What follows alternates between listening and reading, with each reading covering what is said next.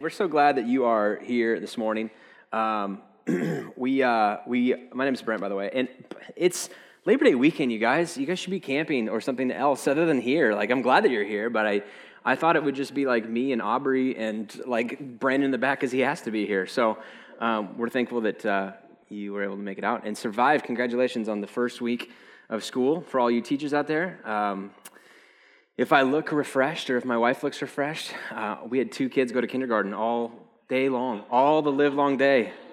And it was wonderful. Real quick story my, my son, the first day, we were worried about, you know, it's their first time, like riding the bus and like all day long. They did preschool, but it was like half day, like just till noon, you know, not even, they say half day, it's like two hours, two and a half hours, right? So now this is, I don't know, eight, eight to four, something like that.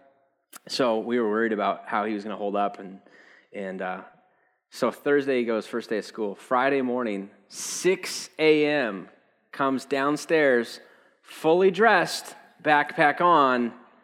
Mom, Dad, I'm ready to go to school. Do you think I could just go out by the bus stop now?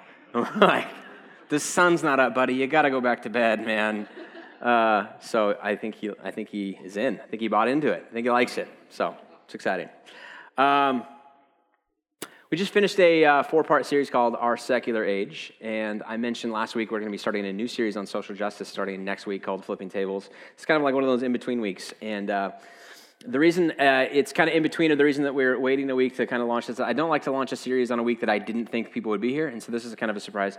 Uh, we're trying to plan that out a little bit. And also, I wanted to talk through uh, some of the uh, mental thinking that went through why are we doing a series on social justice? It, like it right away in this way. And it has to do a big time uh, with uh, just, just thinking through in this fall. I had something else lined up and this last series caused me to be like i think we need to make a change.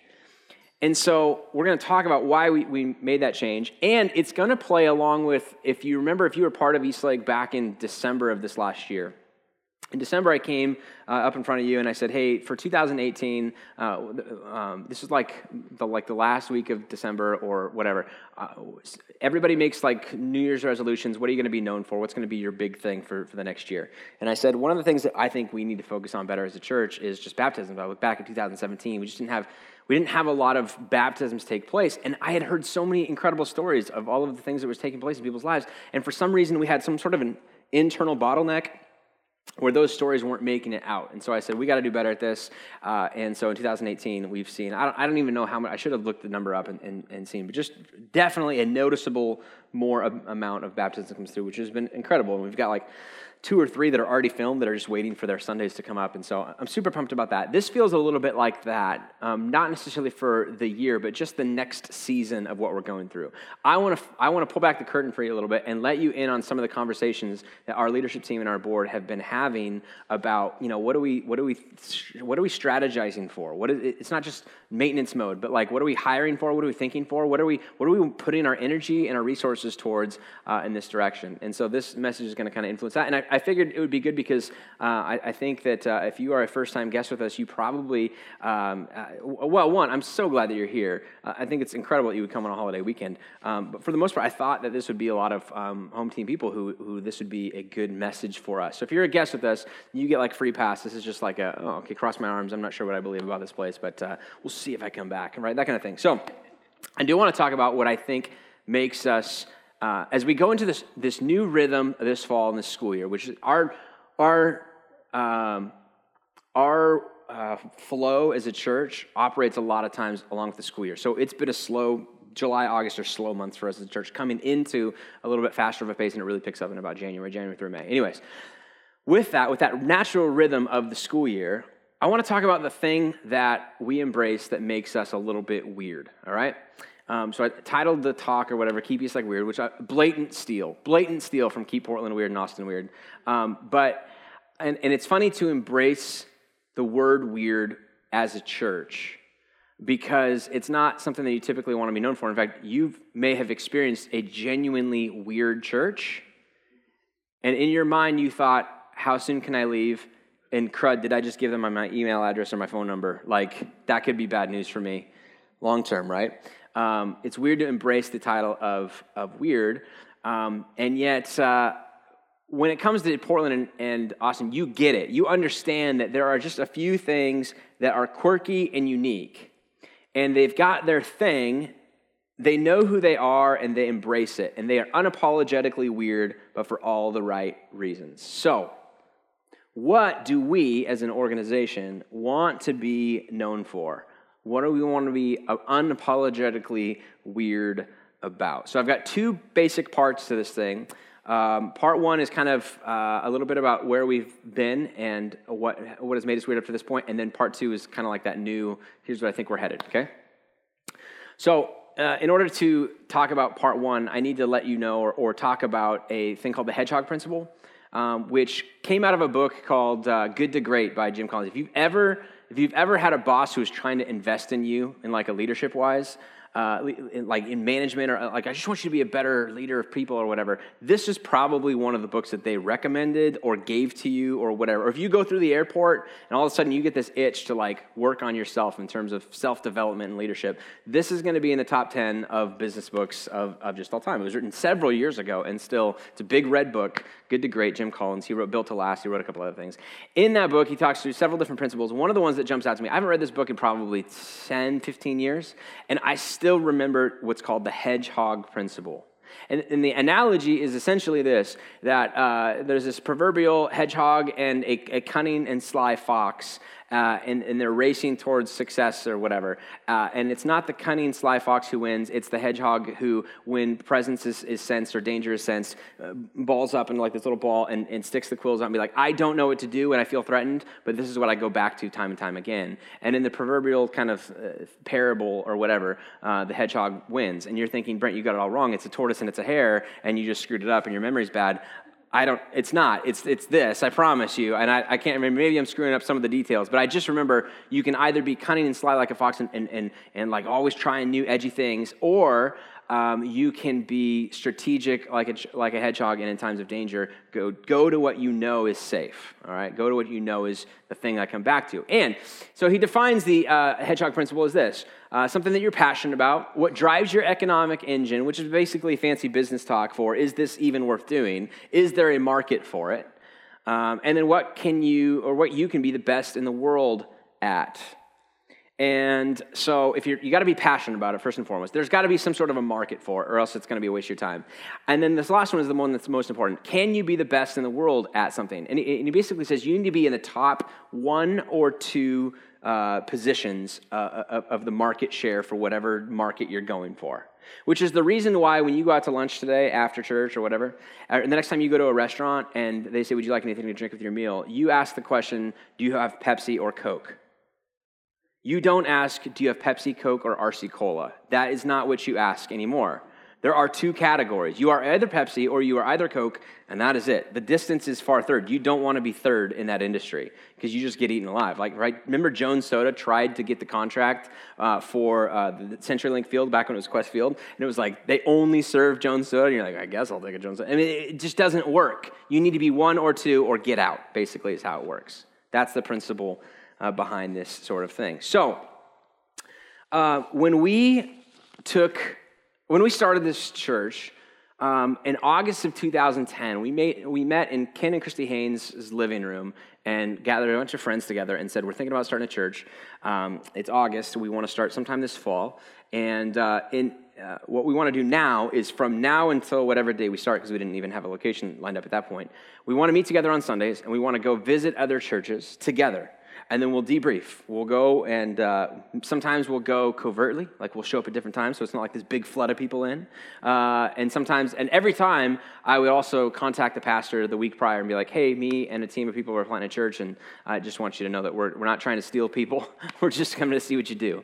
Um, and so then we would go back uh, to somebody's house or go out to lunch or whatever and dialogue about what you liked about it, what you didn't like about it, what could we steal, because um, we're basically thieves. Is basically what we're trying to do. We're trying to steal best practices like any good, smart, you know, business entrepreneur would do. Anyways, all right. Uh, what we figured out is if you are already convinced about Christianity, um, then there are a lot of really great options for you.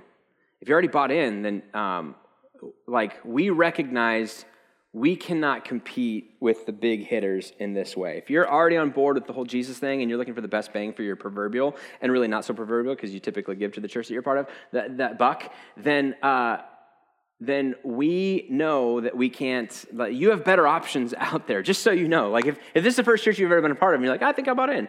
Um, I'm always hesitant to allow you to go, allow you, to when you go and visit other churches because you're like, oh, they have, what was that? It's like a, Sounded like I ate a bag of chips or something. Um, up here. Uh, uh, there are there are churches like that are are way bigger with really like paid off buildings, you guys, and drinking fountains and things that we don't have. Really cool, cooler kids areas, like awesome. Looks like pseudo Disneyland. Um, they're pastors, and I'm not trying like this is not like false humility here. They're funnier than me, right? They have better, they're more prepared in their sermons. Uh, they're better looking, all of these things. And, and I know you're sitting there going, oh, it's okay, Brent, you've got Kylie. I mean, you've got something that can't compete. I know, I get it. Like these are these are just facts. And uh, here's what you could respond with saying, because you're like totally bought in, you're so nice, right? Brent, it's okay. Like, we'll get there. Like, someday. We're only seven years in. Man, those churches have been around for 30, 40, 50 years. Of course, they have buildings paid off. They've been doing this, blah, blah, blah, blah, blah, blah, blah, right? We can do this. We can be in the top one or two uh, in terms of market for people who are already convinced. And the problem with that is me, because I don't want to do that, okay? Like, that doesn't resonate with me. Um, I, uh, the game is too tiring for me as a person. Like my personality isn't built in that way. And this week, um, I read about a pastor uh, who took over his dad's church. He was 30 years old. And it's a big church. I'm sure there's tons of pressure going on. It's in Chino Hills, California. Uh, 30 years old, married, three kids, three young boys. And uh, his dad passed away about a year ago and had some anxiety and uh, just the stress of being in the game, trying to produce, produce, produce. Um, ended up having sort of like a mental breakdown. And his wife is telling him, call the hospital, you know, you need to go to the hospital, you need to do this. Didn't want to go to the hospital, didn't want people in his community to see their pastor having a mental breakdown, felt it would be hurtful to his credibility. Ended up going to a hospital, wearing sunglasses, a hat, sweatshirt, all the way in, still struggling with this kind of stuff. Church leadership team gives him four month sabbatical to go this whole summer, been off, um, just to deal with some of this stuff, right? Comes back, preaches two weeks ago, and with his wife, and they talked through some of the struggle stuff. And this last week took his own life in his office, three young boys. And, and I just read this and I'm like, he's 30 years old. Um, I, I, it's, it's a, it's, guys, it's a, it's a struggle. And I'm not, I, I don't bring it up in like, I think that my pastor job is harder than whatever it is that you do. I'm not saying that at all.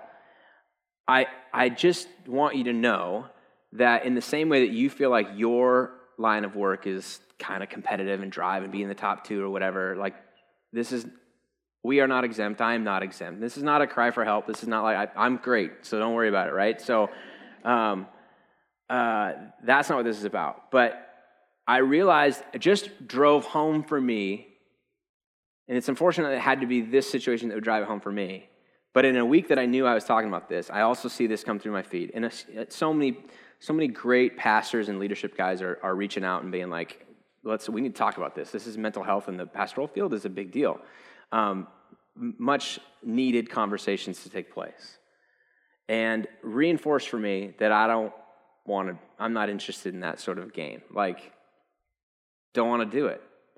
Um, I don't want it to be about being better than at worship or our building or our teaching or whatever. Do I want to have a big church? Right. Yes, of, of, course. Why? Because a big church means more people, which means more people connecting with their Heavenly Father. Yes, I'm about that. Uh, do we want to be smart about the business side? Is there a business side to church stuff? Yes, of course. It's an organization like any other organization. Do we want to be fiscally smart about it? Yes, absolutely. Do we want to be wise in our decision making? Totally, abs- absolutely. And a question could be well, can't you be both a really good resource for insiders and a best option for outsiders? Maybe that's what we're trying to figure out. But what we've said, what I've communicated to our leadership team, we've kind of agreed upon is our hedgehog principle, the thing we go back to and default to in, in times of danger, in times of, well, we're not really sure what we're going to do, but we know we're going to do this. We get together in a ball, stick our quills out, and say, we want to be the best option for people who aren't typically into church. If that costs us sometimes um, in being so hyper focused on outsiders that insiders don't get sometimes the voice that they think that they're due. Well, I give here, I tend here, I serve here. You should, you know, isn't the customer always right? Shouldn't this, isn't this a common business principle that um, uh, we, I want this, I want something better for, uh, for my kids in this way or whatever? I, I, I, get it, man. Can we be both? Maybe. I don't know. I, I, I think that that might be possible, but what I'm definitely hyper focused on, what my hedgehog principle, just so you know, is I want to be the best option. And I think we can be. I actually think that we probably are, and I might be biased in that because um, I'm the pastor, but I, I can tell you uh, names and circumstances of people who I see them come through the front doors of our church. I know they go somewhere else, and they've got in their hand in hand, they've, they, or not hand in hand maybe, because sometimes they're guys, but uh, a, a, a friend who they go, uh, This is my friend Kyle. He's going through a little tough time. He asked me about church the other day, and uh, I don't want to invite him to mine. So here he is. Uh, and um, I told him that uh, Eastlake's weird, a little bit weird. Not even sure if they're a church, but you might actually, you might actually enjoy your time with them. So, because you're weird and he's weird, and it, it, just might be a match made in heaven. We'll see.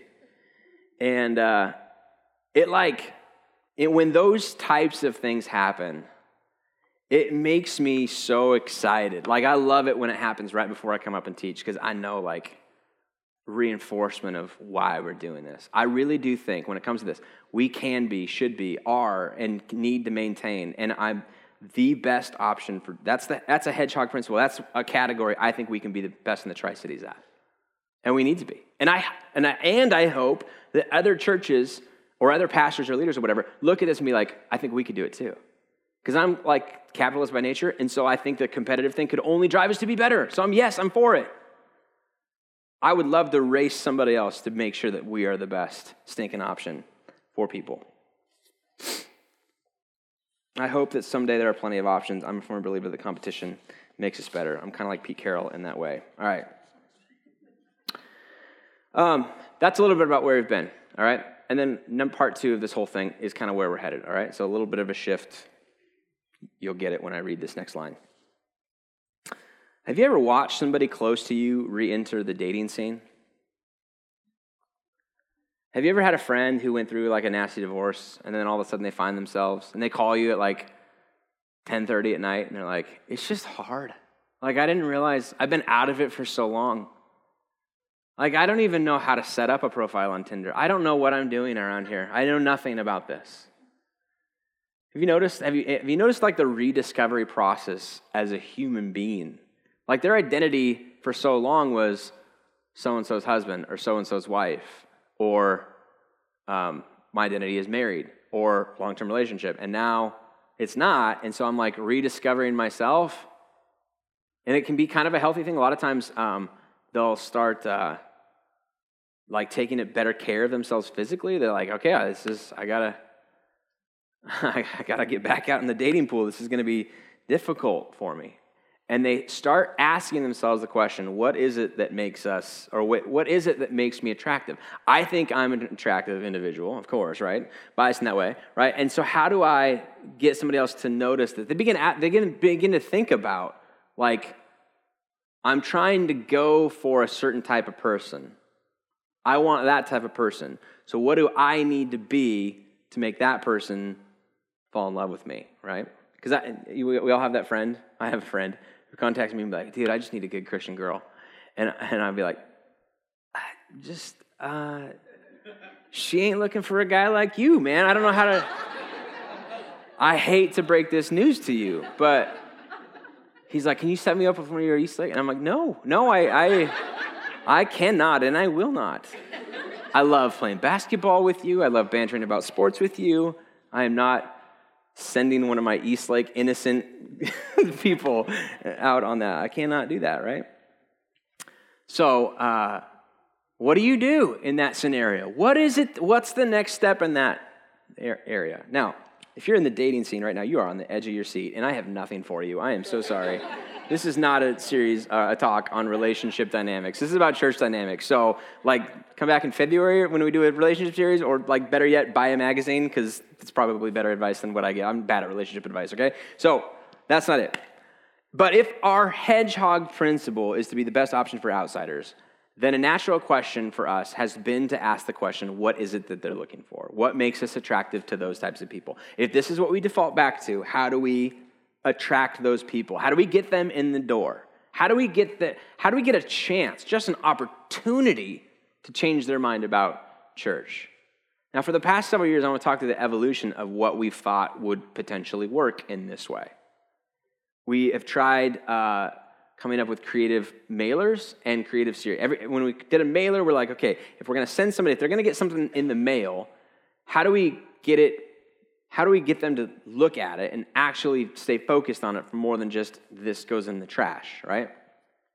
Maybe it's creative series stuff. Maybe we are willing to say or highlight or talk about things that other churches would think of as taboo, or we do it in such a creative way where they, they would look at it and be like, ha ha, and then they throw it away. At least we got a haha out of it or something, you know what I mean? Like we're, we're focused. And, and, and by the way, like we still, we know uh, uh, that mailers can, uh, can possibly still work. Like, I don't know, we, every, every once in a while we'll get people come up afterwards. I'll say, if we've never met, come up and say hi. And I'll, I'll ask a question. One of my default questions is, how'd you hear about us? And uh, I got a mailer in like 2016, and it's I, I made it. I'm here now, finally, right? Um, and we, I think it's great. So I, I know that they work, kind of, and so we're going to continue to do that. But I, we are at the leadership level going, even though it works, it's expensive, and we think it could there, it could be better. There's better options out there. We're going to continue to do it, but we gotta be like, how do we get it better? How do we make it better? How do we make it better? Um, so then we started what's called uh, about last year uh, something called the community marketplace page. It was our answer to the question Do you guys do anything else other than Sunday mornings? Yes, we want people to connect in community. We felt like people wanted a, that type of a person, right? Person not typically in a church, still has some sort of a craving for community, like we all do, like it's basic human nature. And I want to be.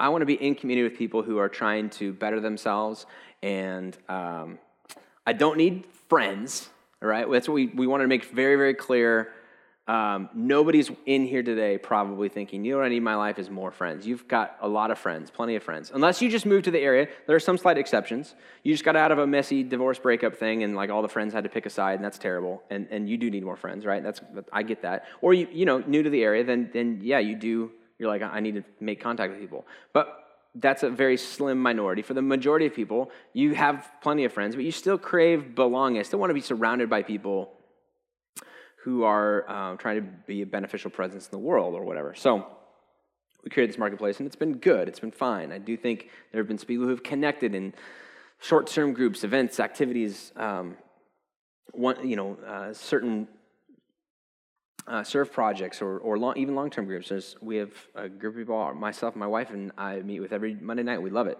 but um, and it's good. But again, could it? Is there a better option out there? Always driving for this better option. And uh, so this, this is, I think, our best guess moving forward, all right? So uh, what, is it, what does the next season look like? A little bit probably along these lines. What if we could be the best at giving ourselves away for the sake of others? What if people in our community would look at it and say, it's weird. They're, they are weirdly obsessed with doing things, with being active in giving themselves away. Like you feel it when you're at the church because everybody seems to be doing something.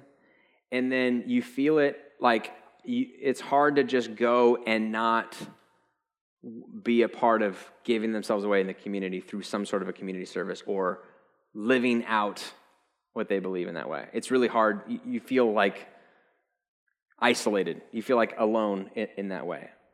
My question then would that be attractive to the friends that I have who aren't typically in a church? Because typically, a lot of my friends who aren't in a church do have opinions about the church. It's not like they're opinionless about it, they have opinions about it. And their opinion is the church should be really good at this already. Like it should be natural for them. It's, it, it blows their mind that churches, when churches aren't.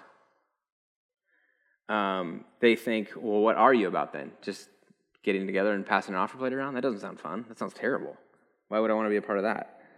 Um, over the past four weeks, we just finished up the series on our secular age. We took a look at kind of the evolution uh, that we have kind of taken as a social species and what is important to us. And we talked about the priority of expressive individualism as people. We are obsessed with the image that we are trying to portray towards others. We recognize that our choices define us.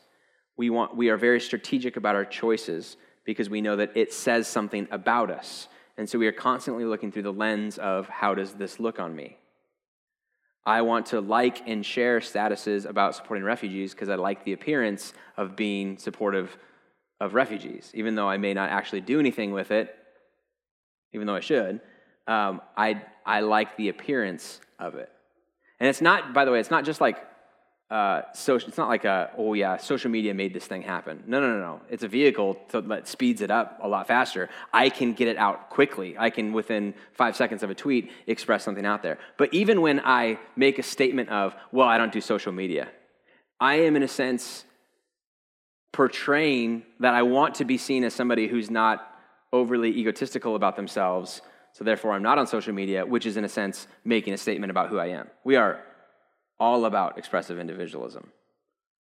And how does this look on me? This is so important. So, if that's true about our world, so this is where I'm saying this is the in between week. If that's true about our world, then wouldn't it make sense to approach it and saying, if that's who we're dealing with, and saying we want to be really aggressive at giving ourselves away because it does look good on you to give yourself away. Um, that is something you want to be known for. We, this last week on Wednesday night, we did a volunteer event with Second Harvest Tri Cities, and we had about 30 people show up, and we uh, went through and sorted uh, over 4,000 pounds of carrots, right? and you're, you're doing that, and the music's going, it's great, it's a fun, it's a really cool event, actually. And, uh, and then afterwards, um, they know, they're, they're like pros at working with volunteers.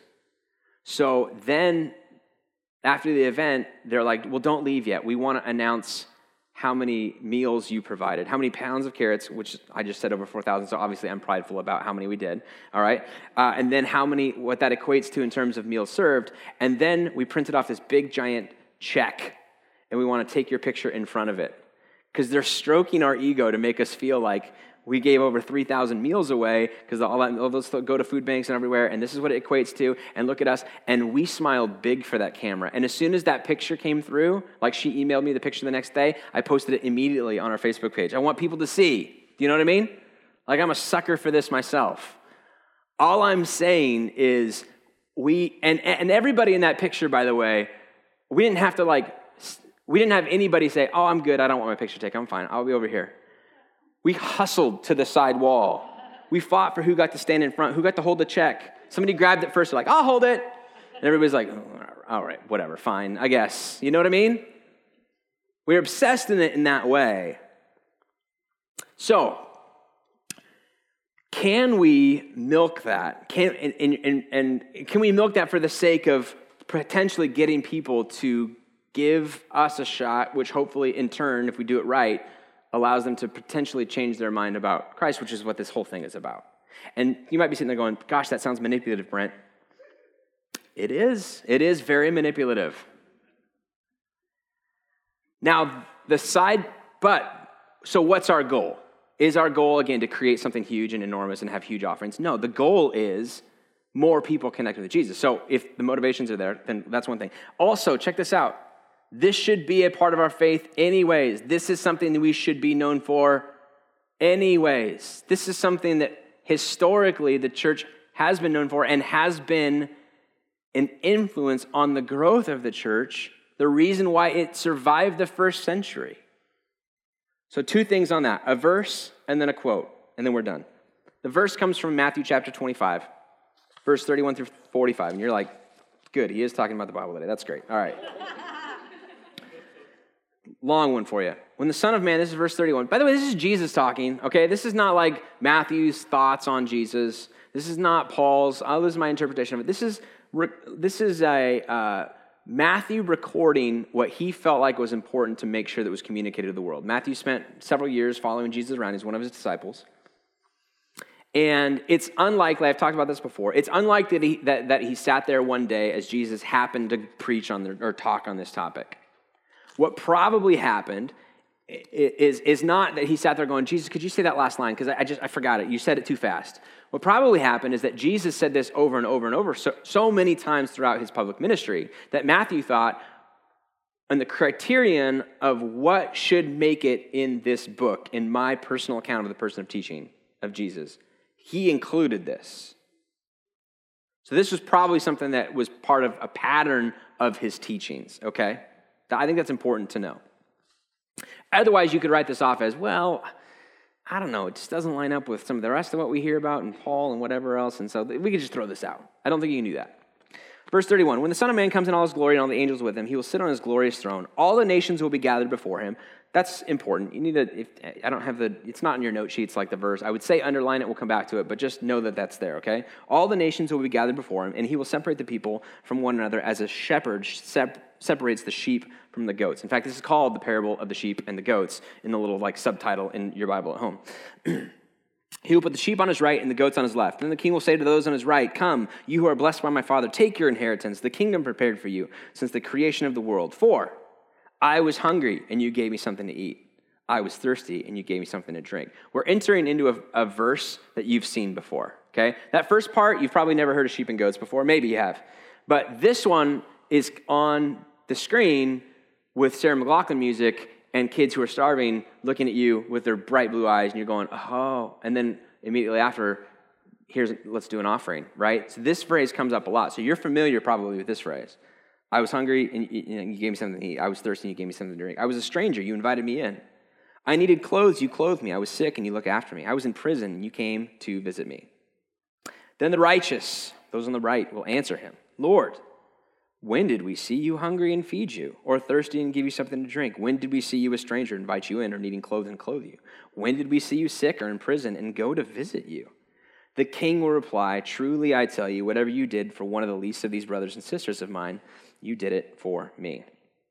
Then he will say to those on his left, and the music shifts, right?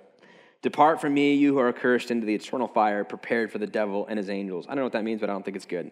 For I was hungry, and you gave me nothing to eat. I was thirsty, and you gave me nothing to drink. I was a stranger, and you did not invite me in. I needed clothes, and you did not clothe me. I was sick and in prison, and you did not look after me. They will also answer, Lord, when did we see you, hungry or thirsty, or a stranger, or needing clothes, or sick, or in prison?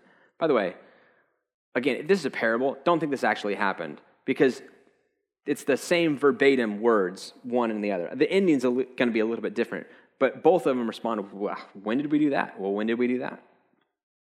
When did we see you and did not help you? He will reply, Truly I tell you, whatever you did not do for the one of the least of these, you did not do for me.